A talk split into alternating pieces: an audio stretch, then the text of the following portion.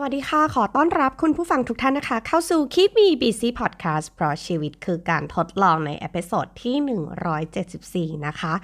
ใน episode นี้จะมาชวนคุยถึงเรื่องการเที่ยวเกาหลี 101 กันค่ะ ต้องบอกว่าแม้ว่าเราจะชอบดูซีรีส์เกาหลีก็ตามนะคะ แต่ว่าไม่เคยมีความคิดว่าอยากจะไปเที่ยวเกาหลีเลยด้วยหลาย ๆ อย่าง เช่น เออได้ยินมาว่าการเข้าเกาหลีค่อนข้างยากซับซ้อน หรือว่าอะไรแบบนี้นะคะ ซึ่งมันก็เลยทำให้เรารู้สึกว่าเออไปเที่ยวประเทศอื่นก็ได้ แต่ว่า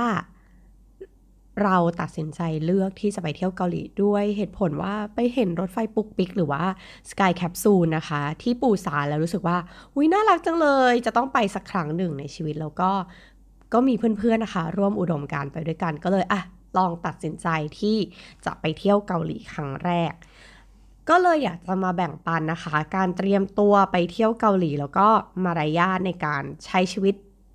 ในการเที่ยวในเกาหลีนะคะ เพื่อที่ว่าเราจะได้เป็นคนที่มีกูนแมนเนอร์ในการที่เราไปเที่ยวในประเทศนั้นๆแล้วก็ถือว่าเป็นการเคารพสถานที่เคารพประเทศในประเทศนั้นๆด้วยนะคะ เพื่อใครยังไม่เคยไป หรือว่าใครที่เคยไปแล้วแต่อาจจะแบบ ลืมแล้วหรือว่าไม่รู้มารยาทเหล่านี้ก็จะมาแบ่งปันให้ฟังกันนะคะ ถ้าคุณผู้ฟังท่านไหนนะคะ ที่ฟังแล้วแล้วอุ้ยยังขาดข้อไหนไป ก็สามารถมาแบ่งปันเพิ่มเติมกันได้ในทุกช่องทางของ The Infinity นะคะ หรือว่าจะมา direct message คุยกันใน คิมี BC Fanpage ใน Facebook ก็ได้เช่นเดียวกันนะคะอะเรามาเริ่มกันเลยนะคะ ในเรื่องของการเตรียมตัวไปเกาหลีแน่นอน การจะไปเกาหลีเราก็ต้องมีการขอ KETA ก่อนเข้าประเทศนะคะ ซึ่งมันก็จะมีอยู่ 2 ช่องทางหลักๆ ด้วยกันก็คือผ่านแอปพลิเคชันกับผ่านเว็บไซต์นะคะ ซึ่งเอมแล้วก็เพื่อนๆเนี่ยก็เลือกที่จะทำผ่านแอปพลิเคชัน เพราะว่ามันง่ายเวลาที่เราถ่ายรูป และแน่นอนช่วงแรกมันต้องมี เด๋อๆก่อนนะคะว่าเราต้องเตรียมอะไรไปบ้างตอนที่เราจะทำ KETA เพราะว่าเราก็คิดว่าเออมันอยู่ใกล้ ๆ ตัวเราแหละ ไม่เป็นไรหรอกแบบเออพาสปอร์ตพาสปอร์ตอะไรก็อยู่ใกล้ๆ ปรากฏว่าทำแล้วก็เดอนะคะ ครั้งแรกก็เลยขอ K KETA ไม่ผ่านจ้าทำแบบนอยไปเลยนะคะสองสาวัน เพราะว่าแบบอ้าวทำไมล่ะทำไมไม่ผ่านแล้วถ้าไม่ผ่านทำยังไงนะคะอะอันนี้คือดอกที่หนึ่งในความยากของการนะ ในการเข้าประเทศเขาตามที่คาดไว้สำหรับเอมนะคะ ของคนอื่นเขาก็แบบทำได้ครั้งแรก เพราะฉะนั้นเราก็เลยจะมาเล่าถึงว่า เราคิดว่ามันมีจุดบกพร่องอะไรที่เราไม่สามารถผ่าน K ETA ได้ในครั้งแรกนั่นเองนะคะ ทีนี้ตอนที่เราทำเรากำลังจะขอ KETA เนี่ยหลักๆ ก็ต้องเตรียมเอกสาร อันดับแรกเลยก็คือพาสปอร์ตของเรานะคะ อันที่ 2 ก็คือข้อมูลโรงแรมที่เราจะเข้าไปพักเนาะ แล้วก็ที่อยู่ของโรงแรม อันนี้ก็ต้องระวังนะคะ ต้องกรอกให้ถูกต้อง แล้วก็เบอร์โทรศัพท์ของโรงแรมนะคะ อันนี้ก็คือใครที่จองผ่านเว็บไซต์ของการแบบจองโรงแรมต่างๆ ก็เตรียมข้อมูลไว้เลยนะคะ ใกล้ๆตัวจะได้กรอกข้อมูลได้อย่างง่ายดาย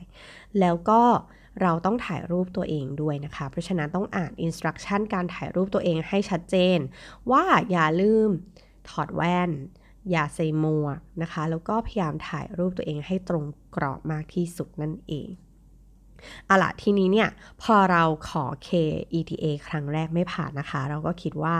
อะความเป็นไปได้ของการที่เรา ขอไม่ผ่านเกิดขึ้นจากอะไรบ้างนะคะ แล้วก็พยายามจะปิดแกลบในครั้งที่ 2 ของการขอ KETA นั่นเองนะคะ อันแรกนะคะก็คืออาจจะเป็นว่าเราถ่ายรูปไม่ถูกต้องอย่างที่เอ็มเกริ่นไปว่า เราลืมถอดแว่นจ้า อันที่สองก็คือหน้าของเราอาจจะไม่ตรงกรอบนะคะ แล้วก็ถ้าใครอยากจะสวยหล่อตอนที่ถ่ายรูปออกมานะคะ แล้วตอนที่ปริ้น KETA ออกมา ก็อาจจะต้องเตรียมตัวนิดนึงในการเเตรียมหน้าให้พร้อมนะคะ เพราะตอนที่เอ็มถ่ายเนี่ยคือหน้าไม่พร้อมมากๆ เหมือนเพิ่งตื่นนอนมาแล้วเพื่อนก็บอกว่าอะทุกคนรีบทำ KETA ซะอะไรอย่างเงี้ยนะคะ หน้าก็เลยเยินมากๆนะคะ ในครั้งแรกของการถ่ายอันนี้เพื่อความสวยงามโดยเฉพาะทีนี้ข้อที่2นะคะที่เราคิดว่าเออมันอาจจะเป็นสาเหตุอีกสาเหตุหนึ่งที่ทำให้เราขอ KETA ครั้งแรกไม่ผ่านก็คือ ที่อยู่ของที่พักไม่ถูกต้องนะคะ อย่างในแอปพลิเคชันเนี่ยเขาก็จะมีให้หาที่อยู่ที่มันเป็น automatic ขึ้นมานะคะแล้วมันอาจจะยากสำหรับเรานิดนึงในการที่จะดูว่าเออที่อยู่อันไหนที่มันถูกต้องก็พยายามดูเลขนะคะ ให้มันแบบเป๊ะที่สุดสำหรับข้อมูลโรงแรมอ่าอันนี้ก็ถ้าเราทำอย่างละเอียดก็ไม่น่าจะมีปัญหาอะไรนะคะ สิ่งที่ต้องเตรียมในการกรอก ข้อมูลที่พักก็คือหนึ่งคือ ชื่อโรงแรมให้ถูกต้องแล้วก็ย่านด้วยนะคะ บางโรงแรมเนี่ยเขามีหลายสาขา ก็อาจจะต้องกรอกชื่อสาขาไปให้ถูกต้องด้วยนะคะ แล้วก็ดูในระบบนะคะว่าที่อยู่ถูกต้องหรือเปล่า แล้วก็อย่าลืมที่จะเตรียมหาข้อมูลเบอร์โทรศัพท์ของโรงแรมด้วยนั่นเองนะคะ อันนี้ก็คือเป็นสิ่งที่เอ็มพลาดเนาะในเรื่องของการหาเบอร์โทรศัพท์ เบอร์โทรศัพท์เราอาจจะใส่ผิดก็ได้ อันนี้ไม่แน่ใจนะคะ อันที่ 3 ที่อันนี้เพื่อนเอมวิเคราะห์มาให้นะคะ นั่นก็คือ birthplace ของเอมอาจจะเป็นปัญหาในการขอ KETA ด้วยความที่เราไม่ได้เกิดที่กรุงเทพนะคะ มันก็เลยทำให้การขออาจจะแบบแล้วเพื่อนไปหาข้อมูลมาให้ เรากลายเป็น top three ของภูมิลำเนาหรือ birthplace ที่ติดอันดับของคนที่เข้าไปทำงานในเกาหลีอย่างผิดกฎหมายหรือที่เราเรียกว่า คุณผีน้อยนั่นเองนะคะ อันนี้เราก็ตายแล้วแล้วเขาก็ไม่ได้ดูด้วยว่าที่อยู่ปัจจุบันของเราจริงๆแล้วเราเป็นคนกรุงเทพจริง ๆ เราแค่แบบแม่เราเจ็บท้อง เราก็เลยต้องไปคลอดที่จังหวัดนั้นๆ เขาก็ไม่ได้ดูถึงตรงนั้นนะคะ มันก็เลยทำให้แบบภูมิลำเนาเราอาจจะเป็นปัญหาในการขอ KETA ก็ได้นะคะ อันที่ 4 ก็คือพาสปอร์ตเราขาว พาสปอร์ตขาวก็คือพาสปอร์ตใหม่คือ ยังไม่ได้ไปประเทศไหนมาก่อนเลยนะคะ ก็อย่างที่รู้ๆกันนะคะว่าการเดินทางในช่วงโควิดอะมันก็คือหยุดไปเลย freeze ไปเลยนะคะ แล้วก็หลังจากที่หลาย ๆ ประเทศเขาเปิดประเทศไปเราเราก็ยังไม่มีโอกาสได้ไป เนี่ยก็เป็นทริปแรกของการที่เฉลิมฉลองพาสปอร์ตใหม่ของเอมนะคะ มันก็เลยกลายเป็นพาสปอร์ตขาว ที่นี่พาสปอร์ตขาวก็เลยทำให้เขาอาจจะแบบสงสัยได้ว่า เฮ้ยทำไมเธอถึงเพิ่งมีพาสปอร์ตครั้งแรกหรอทำไมมันขาวมันไม่เคยไปประเทศไหนเลยนั่นเองนะคะ อันนี้ก็นะทำอะไรไม่ได้นอกจากเตรียมตัวใน step ต่อไปค่ะ ทีนี้ด้วยความที่เป็นคนที่แบบชอบมีแผน B แผน C ในชีวิตนะคะ ทีนี้ก็เลยแบบอะในระหว่างที่เราขอ ET K-ETA เนี่ยรอบที่ 2 ไป เราก็แบบอะมันขอได้สองสาครั้ง ไม่งั้นเราก็ ลองขออีกสักทีหนึ่ง แล้วก็ในระหว่างนั้นระหว่างที่รอผล KTA รอบที่ 2 นะคะ ก็เลยลองเตรียมเอกสารเผื่อว่าจะต้องขอวีซ่าเข้าประเทศเกาหลีนะคะ เพราะเราอะไรก็เกิดขึ้นได้เนาะทุกอย่างมันล้วนขึ้นกับเขาคงมีโลจิกของเขา แต่เราขอเรียกมันว่า มันขึ้นอยู่กับดวงของผู้เดินทางด้วยส่วนหนึ่งนะคะ ทีนี้เราก็เลยเตรียมเอกสารสำหรับการเผื่อว่าจะต้องไปขอวีซ่านั่นเองนะคะ นั่นก็คือหนึ่งเอกสารแบบเรื่องการเงินแหละ เขาก็อยากจะเมคชัวร์ว่าเออเรามีเงินพอ ไม่ใช่แบบว่าไปเพื่อแบบไปทำงานที่นู่นนะคะ อย่างผิดกฎหมาย เอมก็เลยเตรียมข้อมูลที่เป็น Bank Statement นะคะ ก็ไปขอที่ธนาคารของเราที่เป็น Saving Account หรือว่าบัญชีออมทรัพย์นะคะ ก็ไปขอค่าขอที่ Bank Statement ที่เป็นภาษาอังกฤษก็ค่าใช้จ่ายที่เอ็มจ่ายอยู่ที่ที่ที่ประมาณ 100 บาทนะคะ แล้วก็สำหรับคนที่ทำงานบริษัทก็สามารถขอหนังสือรับรองบริษัทได้เลยหรือว่าหนังสือรับรองการทำงานจากบริษัทนะคะ อันนี้ก็ง่ายสำหรับคนที่ทำงานประจำเนาะแต่ทีเนี้ยตอนเนี้ยด้วยความไม่เคยชินเราเพิ่งเป็นฟรีแลนซ์ครั้งแรกนะคะ เราก็เลยไม่รู้จะทำยังไง เราก็เลยใช้ Bank Statement อย่างที่เอ็มเล่าให้ฟังนะคะ ย้อนหลัง 6 เดือน แล้วก็ง่ายมากจ่ายเงินแล้วก็เขาก็ปริ้นให้แล้วก็สแตราธนาคารนะคะ แล้วก็สำหรับฟรีแลนซ์นะคะ คนไหนที่แบบเอออาจจะเป็นเจ้าของบริษัท หรือว่าเป็นกรรมการบริษัทก็สามารถที่จะแปล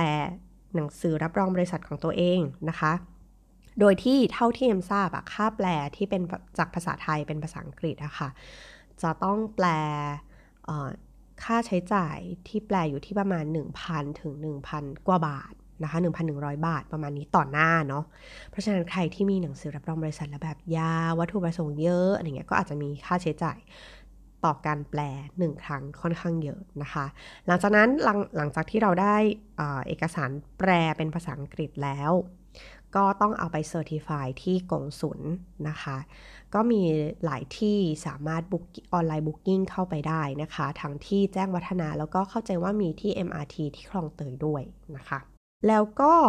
ภูมิลำเนานะคะ อันนี้ก็ไม่รู้จะทำยังไงไม่สามารถเปลี่ยน birthplace ของตัวเองได้จริง ๆ เราก็เลยคิดว่าอะไปขอคัดสำเนาทะเบียนบ้านนะคะ เป็นภาษาอังกฤษ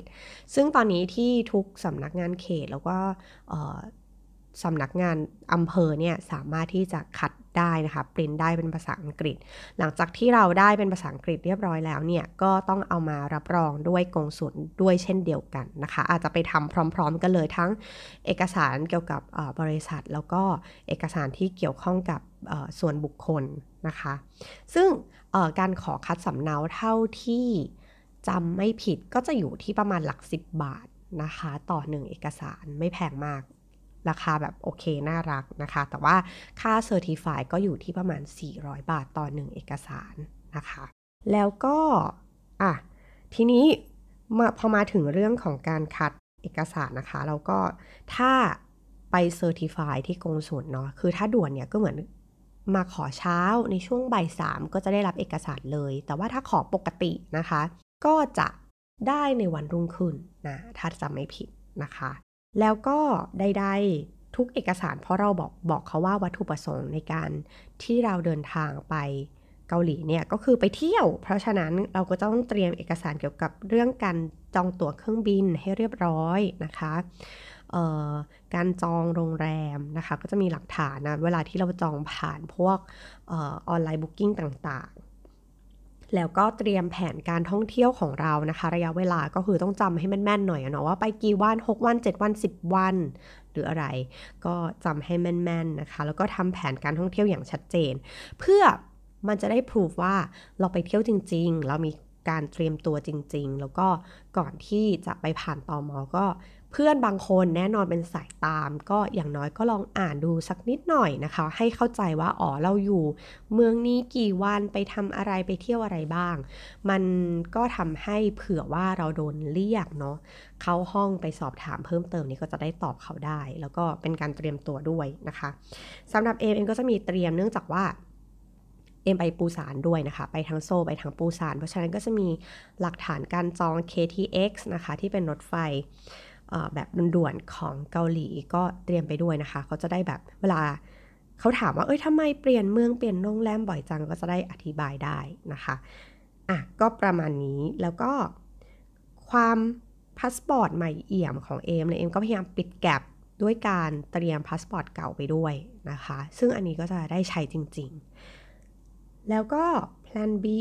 ถ้าสมมติว่าเอ้ยเราแบบขอหนังสือรับรองบริษัท แปลไม่ทันเซอร์ติฟายไม่ทันทำยังไงนะคะ เอ็มก็เลยเตรียมคัดสำเนาแบบทะเบียนสมรสไปด้วย เพราะว่าเราเดินทางกับสามีนะคะ ก็เลย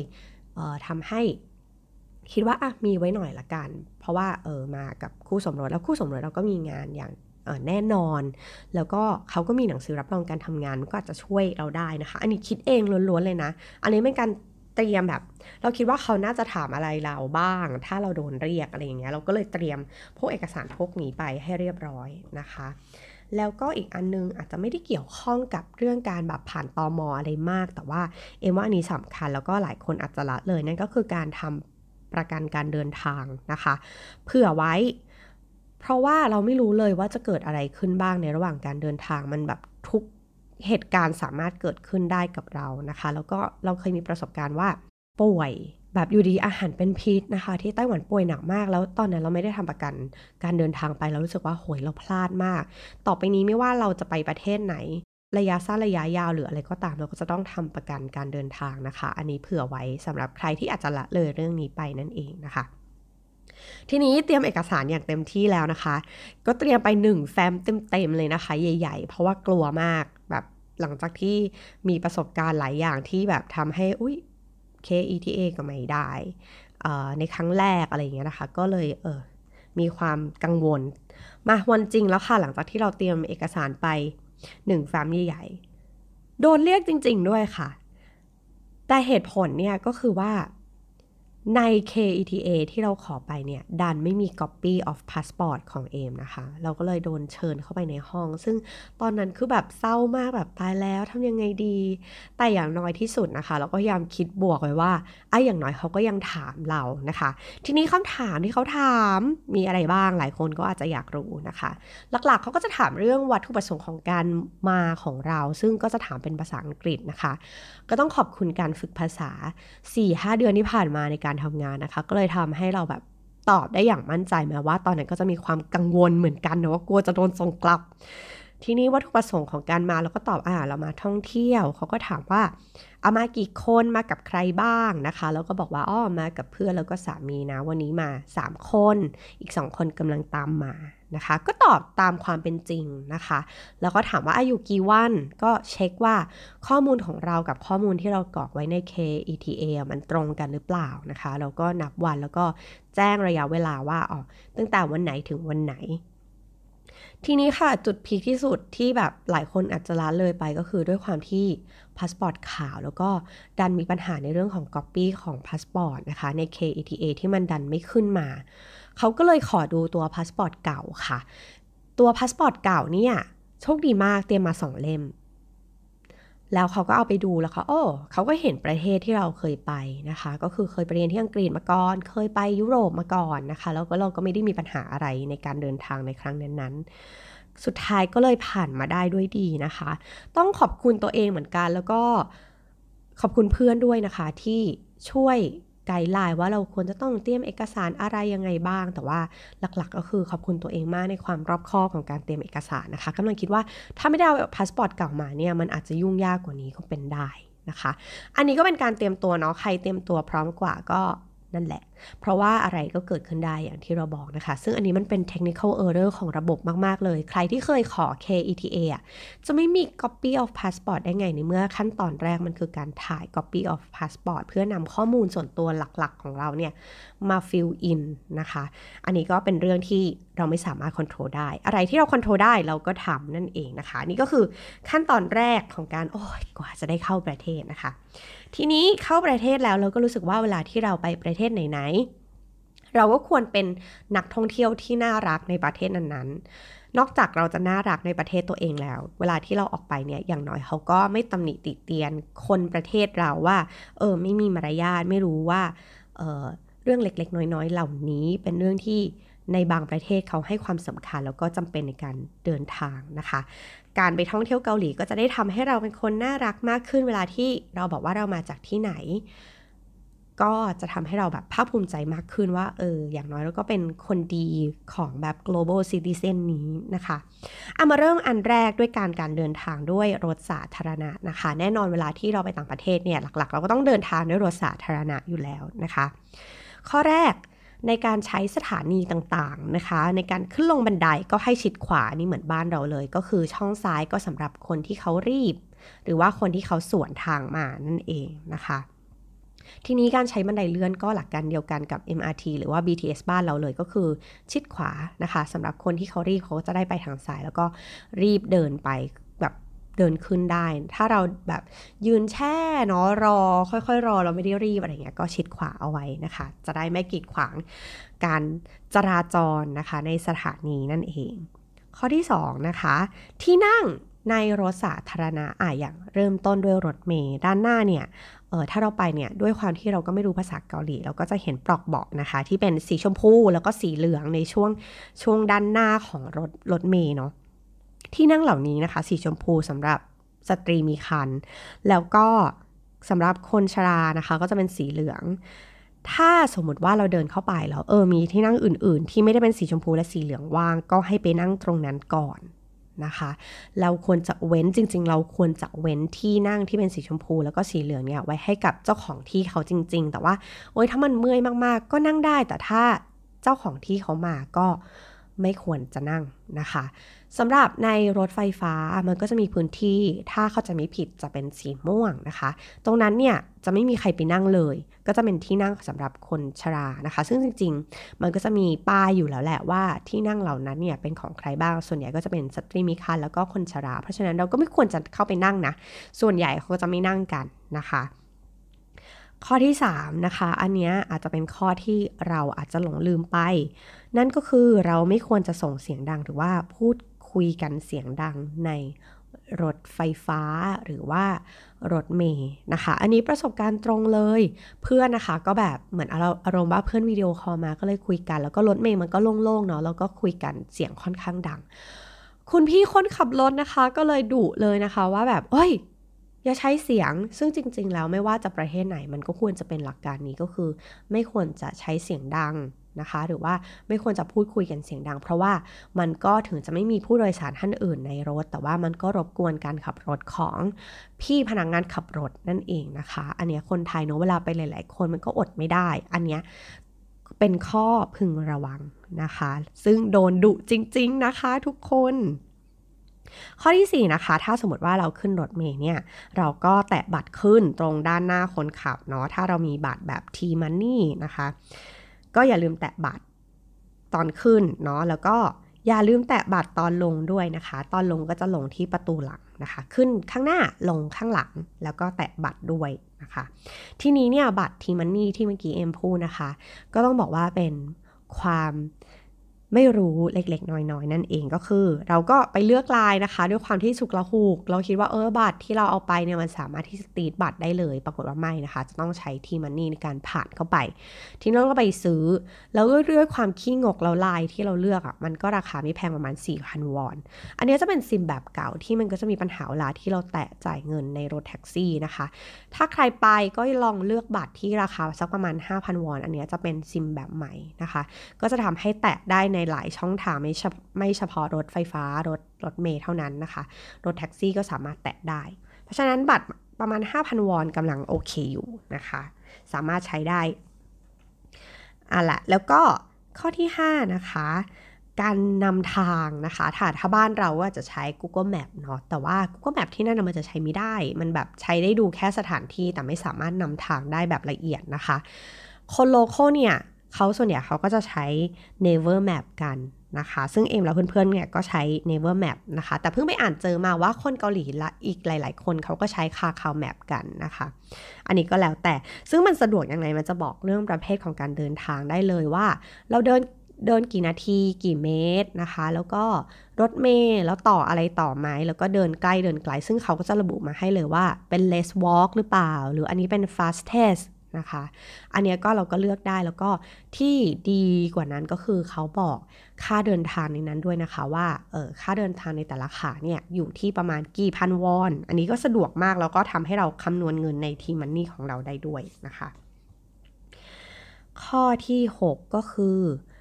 เราไม่ควรจะนำอาหารที่มีกลิ่นแรงขึ้นรถ แล้วก็ไม่ควรจะรับประทานอาหาร แล้วก็ดื่มน้ำในรถสาธารณะนะคะนี่ก็เป็นมารยาทพื้นฐานที่ที่ไหนๆก็ควรจะเป็นแต่ว่าบางทีเนาะมันหิวอะไรเงี้ยเราก็อาจจะเผลอทำไปอันนี้ก็ไม่ควรนะคะ ทีนี้หลังจากที่จบการเดินทางด้วยรถสาธารณะไปแล้วนะคะ ต่อมามา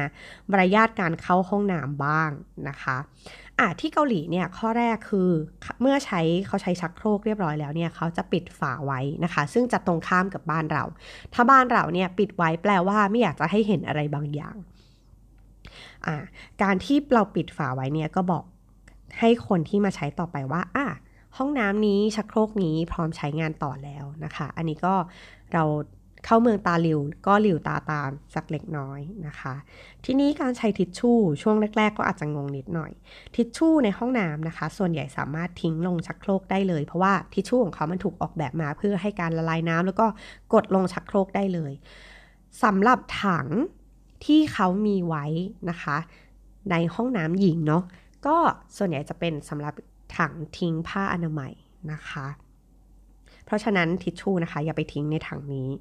ก็เห็นหลายคนซึ่งเข้าใจว่าเป็นนักท่องเที่ยวไปทิ้งในถังนั้นนะคะอะล่ะข้อที่ 3 อันนี้เพื่อนบอกมานะคะ เนื่องจากเพื่อนไปเกาหลีมาหลายครั้งแล้ว เพื่อนก็บอกว่าอ่าเวลาที่เราอยากจะเช็คว่ามีคนอยู่ในห้องน้ำไหมบางทีเนี่ย เราเนาะคนไทยเราก็จะแบบอลองกดลองอลองเปิดดูซิมีคนไหม บางทีมันไม่ได้ขึ้นแบบหรือว่า มันขึ้นไม่ชัดว่ามันวาแคนหรือว่ามันออคิวพอยู่นะคะ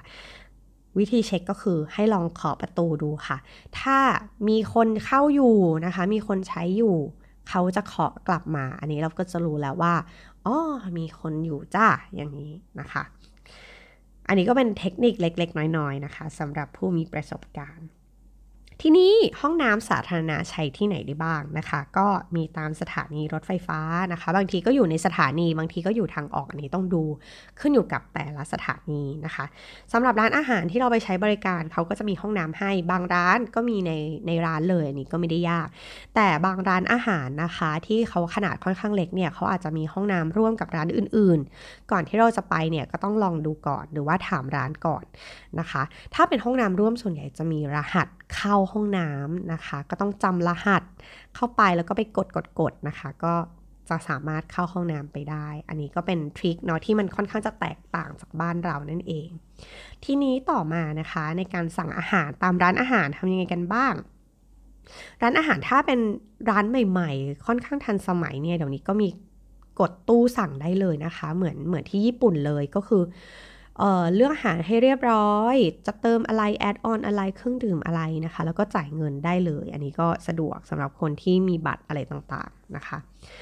สำหรับร้านแบบดั้งเดิมนะคะ เขาก็จะมีอะเข้าไปนั่งที่โต๊ะอะก็จะมีกดให้กดกดกริ่งคอพนักงานนะคะ หรือว่าเรายกมือเรียกหรือว่าสบตาได้เหมือนที่เมืองไทยเหมือนกันนะคะ แล้วก็ข้อควรระวังก็คือเวลาที่เราเรียกเนี่ยก็อาจจะต้องเรียก ด้วยคำที่สุภาพ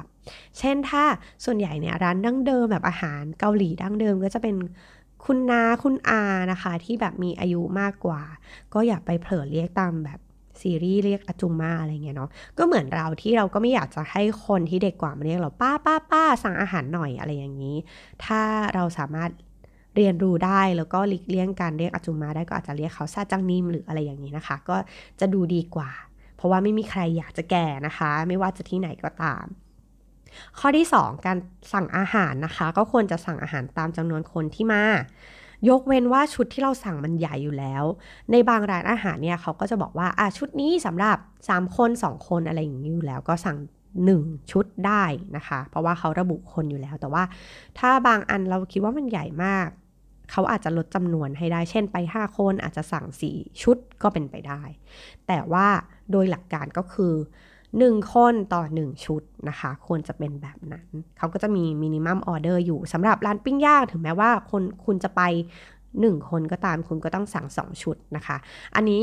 แล้วแต่ร้านก็ต้องลองถาม minimum order เขาดูนะคะ สำหรับช้อนส้อมแก้วนะคะ ถ้าวางเห็นได้ชัดก็อยู่บนโต๊ะเลย แต่ว่าถ้าหาไม่เจอส่วนใหญ่เขาจะมีลิ้นชักใส่ไว้ให้นะคะ เพื่อความเป็นระเบียบก็สามารถได้สำหรับน้ำเปล่าแบบขวดเติมในบ้านเรานะคะ สามารถขอได้แบบฟรีนะคะ นี่ไม่ต้องซื้อ ก็สามารถขอได้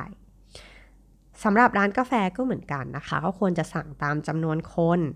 แล้วเขาก็จะถามว่า eat in หรือ take away นะคะแล้วก็ควรจะถ้าสมมติว่าจะกินในร้านก็บอกเขากินในร้าน เพราะว่าเขาจะเป็นแก้วที่กินในร้านเลย แต่ว่า take away เขาจะเป็นแก้ว take away จริงๆนะคะจะไม่ค่อย mix เหมือนบ้านเราเนาะเพราะฉะนั้นก็ควรจะกินตามแบบที่เราสั่ง แล้วก็ใช้เวลาในร้านอาหาร พอสมในร้านกาแฟ พอสมควรไม่แบบนั่งแช่เนาะอันนี้หลายคนอาจจะ ต้องพึงระวังในเรื่องเวลาถ้าร้านเขาขนาดไม่ได้ใหญ่มาก อันนี้แอพพลายทั้งในเกาหลีแล้วก็ในประเทศไทยด้วยนั่นด้วยเช่นเดียวกันนะคะ ทีนี้มาถึงเรื่องของการทิ้งขยะค่ะอย่างที่ใครที่ดูซีรีส์หลายๆคนเนี่ย ก็จะมีประเด็นการทะเลาะกันในเรื่องของการแยกขยะนะคะอะเราอยู่โรงแรมก็อาจจะไม่ได้ยากมากเนาะแล้วก็ทิ้งรวมๆได้เดี๋ยวโรงแรมเขาไปแยกเอง แต่กรณีที่เราดันไปพัก Airbnb หรือว่าเป็น Service Apartment เนี่ย ส่วนใหญ่เจ้าของที่พักอะ่ะเขามักจะขอให้เราแยกขยะค่ะ ซึ่งที่พักของเราที่ปูซานก็เจ้าของเนี่ยเขาขอให้เราแยกขยะนะคะ ไม่ทิ้งขยะแบบ บางคนเนาะซื้อรองเท้าทิ้งกล่องอะไรอย่างเงี้ยเขาก็ขอให้เราเอาลงไปแยกขยะให้ด้วยนะคะ ซึ่งตอนแรกเราก็กังวลมากว่าเราต้องแยกขยะยังไงแยกอย่างไรกลัวจะไม่รู้เรื่องนะคะ แต่ด้วยความเป็นระบบระเบียบของประเทศที่เจริญแล้วเนาะเขาก็จะมีป้ายอย่างชัดเจนว่าอากระดาษทิ้งตรงนี้นะคะเอ่อถ้าเป็นพลาสติก หรือว่าภาชนะใส่อาหารที่เปื้อนเนี่ยก็จะต้องไม่ทิ้งจะต้องทิ้งในขยะแบบเป็นขยะเปียกนะคะ จริง ๆ ถ้าเราไม่รู้เนี่ยเขามีป้าย แล้วก็ลองดูเพื่อนสักนิดนึงว่าเพื่อนเขาทิ้งยังไงบ้างนะคะ ว่าทิ้งขวดน้ำทิ้งยังไงทิ้งโฟมทิ้งยังไง อันนี้ก็มีป้ายค่อนข้างชัดเจน แต่ใด ๆ ก็คือควรจะพยายามแยกให้ละเอียดมากที่สุดนะคะแล้วก็โน้ตอุ้ยลืมเลยนะคะ การทิ้งขยะอื่นๆ เช่น สมมติว่าเราไปกินร้านก่อนหน้าเป็นแบบร้านขนมอะไรเงี้ยแล้วมาทิ้งในร้านอาหารอีกร้านหนึ่งไม่ควรทำนะคะ จริง ๆ ที่ประเทศไทยก็ไม่ควรทำควรจะแบบทิ้งเป็นร้านๆหรือว่าทิ้งที่ ถังขยะสาธารณะที่อื่นที่ไม่ใช่ร้านอาหารนะคะอะอันนี้ก็เป็นเรื่องของการแยกขยะ ต่อไปเป็นเรื่องของเงินตราต่างๆนะคะ การจ่ายเงินแล้วก็ tax refund นะคะ ส่วนตัวเอมเตรียมเงินสดไปบ้างนะคะ เผื่อฉุกเฉินหรือว่าเผื่อซื้ออาหารร้านเต็นท์ต่างๆ คือการพกเงินสดก็ไม่ควรจะเกิน 10,000 US ดอลลาร์นะคะ เพราะว่าเข้าใจว่าน่าจะมี tax เพิ่ม เอ็มก็เตรียมไปนิดๆหน่อยๆสำหรับแบบเผื่อฉุกเฉินบัตรใช้ไม่ได้นะคะ อาจจะแบบช่วยได้เวลาที่เออบัตรเราเกิดมีปัญหา แต่หลักๆ เอมก็เตรียมบัตร debit card credit card ไปซึ่งสะดวกมากๆนะคะ อย่างทริปนี้ก็เลือกใช้ YouTrip นะคะของ KBank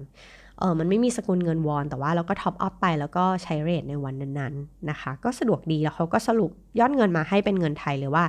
อ๋อใช้เงินไปกี่วอนแล้วก็คิดเป็นเงินไทยเท่าไหร่ก็ค่อนข้างสะดวกนะคะ แล้วก็สำหรับการทำ tax refund ง่ายมากนะคะ คือส่วนใหญ่เนี่ยเขาก็จะมี minimum spend อยู่แล้วว่าต่อร้านเนี่ยคุณจะต้อง spend อยู่ที่ประมาณเท่าไหร่ โดยทั่วไปที่เอ็มเจออยู่ที่ประมาณ 30,000 วอนนะคะ แต่ว่าเพื่อความชัวร์ก็ถามแต่ละร้านเขาได้เลยว่า จะต้อง spend เท่าไหร่ถึงจะสามารถ tax refund ได้ มันก็จะมีอยู่ 2 แบบก็คือแบบแรกก็คือเอา receipt นะคะจากร้านค้ามา refund ที่ airport ถ้าถ้าตามห้างเนี่ยเขาก็อาจจะ refund ให้เลยนะคะ แต่ไม่ใช่ที่ร้านค้าต้องไปที่แผนก refund แล้วเขาก็จะถามว่า เราอยากจะ refund แบบไหน จะเป็นเงินสด ซึ่งก็จะเป็นสกุลเงินเป็นเงินเยน เงิน US หรือว่าเป็นรับเป็นเงินวอนนะคะ หรือว่าเราจะรับคืนเป็นเงินคืนผ่าน credit card ซึ่งมันก็จะใช้เวลาประมาณ 1 เดือนนะคะ ในการคืนเข้าบัตรเรา อีกแบบหนึ่งก็จะเป็น auto refund เลยนะคะ พอสมมุติเราจ่ายเงินปุ๊บก็ auto refund ทันทีอ่าอันนี้ก็อย่างเช่นร้านโอลิฟยังนะคะ ที่สาวๆ หลายๆ คนไปซื้อพวกเครื่องสำอาง เวชสำอางหรือว่านะเครื่องประทินผิวต่างๆ อันนี้เขาก็ทำรีฟันให้เลยนะคะ อันนี้ก็ไม่ต้องยื่นอีกทีตอนที่เราออกเราไปที่สนามบินนะคะ ส่วนมารยาทอื่นๆ เล็กๆ น้อยๆ อันนี้ก็เป็นแบบสิ่งเล็กๆ น้อยๆ ที่ทำให้เราดูเป็นคนมีวัฒนธรรมนะคะ มีมารยาทมากขึ้นก็คือเวลายื่นของยื่นด้วย 2 มือ เช่น ยื่น credit card นะคะ หรือว่ายื่นเงินสด เราไม่ควรจะวางบนโต๊ะ หรือว่าวางบนเคาน์เตอร์จ่ายเงินนะคะ ซึ่งการวางบนโต๊ะหรือว่าการวางบนเคาน์เตอร์เนี่ยมันเหมือนการโยนเงินเลยนะคะ ให้กับเขาเพราะว่า คือนะเป็นธรรมเนียม เพราะฉะนั้นเราควรจะยื่นด้วย 2 มือแล้วก็รับของด้วย 2 มือนะคะ อันนี้ก็จะทำให้เราดูเป็นคนน่ารักมากขึ้น แล้วก็การเรียนรู้คำศัพท์ภาษาอังกฤษอ่าภาษาเกาหลี พื้นฐานบ้าง ก็จะทำให้เข้าใจกันได้ง่ายขึ้นนะคะ เพราะว่าบางร้านที่เป็นแบบคุณนาคุณอาอย่างเงี้ยเขาก็จะพูดภาษาอังกฤษได้แบบเป็นคำเบสิกมาก ๆ แต่ว่าบางคำที่เราสามารถ พูดได้เป็นภาษาเกาหลีมันก็จะทำให้สื่อสารได้ง่ายขึ้นนะคะ อันนี้ก็เล็กๆ น้อยๆ ส่วนเครื่องมือที่ใช้ด้วยความที่เราก็ไม่รู้ภาษาเกาหลีเนาะเราก็ใช้ Google Lens นะคะ ไปดาวน์โหลดมาก็ใช้ง่ายมากเลย ถ้าเราอยากรู้ว่าสิ่งนี้คืออะไร translate ออกมาแล้วฉลากอันนี้แปลว่าอะไรนะคะ Google Lens ก็แบบตอบโจทย์มากในการใช้ชีวิตในต่างประเทศนะคะ แล้วก็ใด ๆ ก็คือเราไม่ควรจะถ่ายรูปใครโดยไม่ได้รับอนุญาต อันนี้ก็ universal นะคะ ทุกที่มันก็ควรจะเป็นแบบนั้น เราเข้าใจแหละว่าเวลาที่เราเห็นแบบโอป้าหน้าตาน่ารัก เราก็อยากจะแบบเออเก็บมาเมาส์กับเพื่อน แต่ว่ามันก็ละเมิดสิทธิส่วนบุคคลของเขานะคะ ก็เก็บไว้ในความทรงจำแล้วกันนะคะ อันนี้นะคะข้อสุดท้ายสำหรับคนที่เป็นภูมิแพ้เหมือนกันนะคะ อันนี้เราก็ไม่รู้ก็ว่าเพิ่งมารู้ตอนท้ายๆแล้วก็คือการสั่งน้ำมูกในที่สาธารณะเนี่ยไม่ควรจะทำนะคะ ถ้าเป็นไปได้ก็ไปทำในห้องน้ำเราจะเห็นว่าคนโดยทั่วไปเนี่ยเขาจะไม่สั่งน้ำมูกกันแบบในที่สาธารณะเลยนะคะ เพราะฉะนั้นถ้าไม่ฉุกเฉินจริง ๆ ก็ควรจะไปทำในที่รับตาคนหรือว่าในห้องน้ำไปเลยก็จะเป็นการดีอันนี้นะคะ อันนี้สำหรับแชร์สำหรับคนที่เป็นภูมิแพ้เหมือนกันนะคะ เอาละค่ะทั้งหมดนะคะก็เป็นเกาหลี 101 นะคะ ที่เอ็มไปแบบไปมาในเรื่องของการเตรียมเอกสาร แล้วก็มารยาทในการใช้ชีวิตโดยทั่วไป ที่จะทำให้เราเป็นนักท่องเที่ยวที่น่ารักนะคะ ไม่เฉพาะที่เกาหลีเนาะแต่ว่าในหลาย ๆ ประเทศที่เรากำจะกำลังจะไปด้วยเช่นเดียวกันนะคะสำหรับ episode นี้ลาไปแล้วนะคะ ก็หวังว่าจะเป็นประโยชน์นะคะสำหรับใครที่กำลังจะไปเที่ยวเหมือนกันสำหรับวันนี้ลาไปแล้ว สวัสดีค่ะ